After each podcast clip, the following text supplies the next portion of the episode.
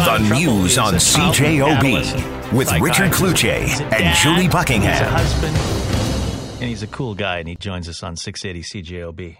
Doctor Simon, how are you? Great, guys. How are you guys?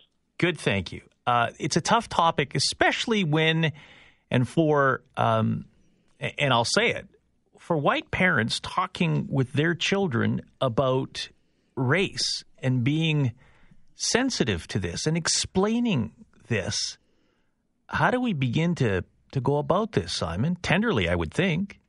You give me all the easy ones. I really appreciate that. Um, just kidding. Um, well, I mean, first of all, I, I go after the whole concept of white parents. Um, nobody's really white. Nobody's really black. Um, we're all sorts of different colors. But but you know what? Let's, but let's buy into the dichotomy for a second.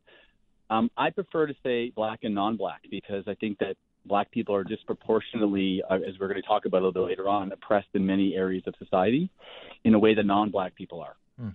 And so when we're talking about this, I choose the term non-black parents um, because it gives, uh, I think, a bit of a better um, way of looking at things as opposed to, you know, black and white sort of sounds like, you know, up or down or yes or no. It sounds very dichotomous. And, and I think that we've got so many more things that we're similar about, all of us as humans. Um, that, that I think to use something as simple as how much melanin is in your skin is a very, very, well, it doesn't make any sense, quite frankly. But uh, your question is, how do we begin that conversation? Um, is that what's the question, Richard? That's uh, that's the question, uh, because I look at this and, and frankly, there are teachable moments in all this. Oh, all over the place. Um, I think we got to start um, by recognizing, and I, I want to actually recognize that I'm a white physician or, or a non-black physician. And I also am in a place of privilege. And so I just want to say that I, I very much appreciate the platform to discuss these important issues that are hurting so many black people and have been hurting them for so long. And I also want to acknowledge that as a non-black person, um, I don't believe I'm the best person to be discussing all the abuse, the trauma, the hardships, the oppressions, the microaggressions that so many of black people have been experiencing for so long and for many of them for most of their lives.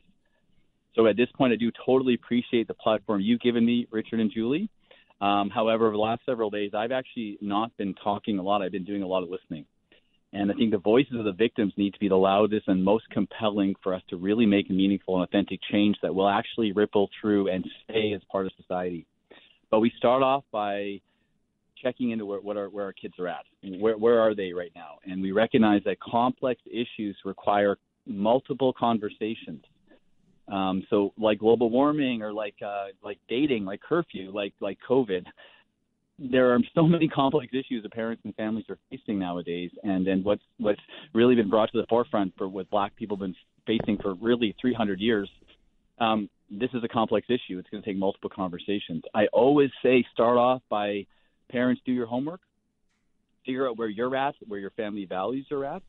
And appreciate um, where you are at, where your spouse might be at. Make sure you're on the same page. Appreciate where extended family might be at, because there might be a whole family culture around around race or around gender, around religion in your family. And so I can't give generic advice that's going to work for every single family, but I can say appreciate where your kid is at as well, their age, the developmental stage, you know, whether they're a dandelion or an orchid, which we talked about before. So start off with where are you at as a person, as a parent, so where is your spouse and extended family at? And then start off by asking your kids questions. What do they think? What do they think they know? How do they feel about what they're seeing all around them, whether they understand any of it? And what are they the most worried about, about what's going on right now? I'll let you guys uh, take a breather there. Hmm. Yeah, I, and maybe I'll give you a, a specific example too, because when when children are, are little, and we've seen that, that viral video that was just so amazing of those two little boys running to to greet yeah, one another. Yeah. They hadn't right, and and they just don't see color. And I've seen another picture of a of a little boy, two little boys that wanted to go um, to school for Twins Day, and yeah. and one was black and one was white, and they thought it was it was it all came down to the haircut. Um, so when my own son was very very small, um, yeah. of the the movie Aladdin was was big at the time. Mm-hmm. And we went out shopping, and he he saw a man, and he was wearing a turban, and he said, "Look, Mom, a genie." And I was immediately horrified because I was like, oh my God, like I, I can't believe he said this. And so what mm-hmm. do you do? How do you handle a situation like that? Oh, obviously it opened a con- and, and it, he said it because he was in awe. Let me jump he thought in this. Let me jump in then. Yeah. Yeah, those are great. You're, great questions. You're asking so many good ones. I want to kind of jump in there. Uh, first, first of all, the, the comment about a genie for a person wearing a turban, um, you know, I'm not going to stereotype, but um, people wearing turbans have been facing lots of comments like that for a very long time. And many have developed actually a, a good sense of humor with people who don't really know whether they're Sikh or, or what specific religion they're following. And so that person actually might not have been offended by that, might have recognized it's a very uh, nice intention from a child, that this is a powerful, magical being in front of them, because that's what a turban symbolizes. And so our horror as non, you know, non-Sikh people or non-turban wearing people is because of what we imagine the person's response is. But I think if you look with kindness to the person who, who you know, your son's made a comment to, and, and have a moment with them to sort of check in, to recognize that, um, you know, you guys go beyond that stereotype. Typically, I think most other people are willing to, to let kids have a free pass on that one. So I say sort of check in with what's happening. But let's back up a little bit and say that kids by the age two to four years old, um, well, kids are old enough to start being able to have some conversations around things like race and things like gender. They understand the differences at a very uh, prim- primitive level, but they understand the differences. And I would say discuss those differences between people in all sorts of different ways, like different heights, different eye colors, maybe different people laugh in different ways. There's different Slurpee preferences. So don't be stereotypical about anything in any way, and focus on how variety and differences make life so much more fun and interesting for us. Like if all we ever did was had pizza for dinner every day, if you loved pizza, you'd get sick of pizza. So what I sort of ask parents to do is sort of teach kids about the differences or what really make life so beautiful and so fun and so interesting and not boring at all. And then um, from there, you can start to shift conversations to situations where you teach your kids that sometimes bullies can use things about people's differences that aren't true, but they can do them in a way that is not fair to them.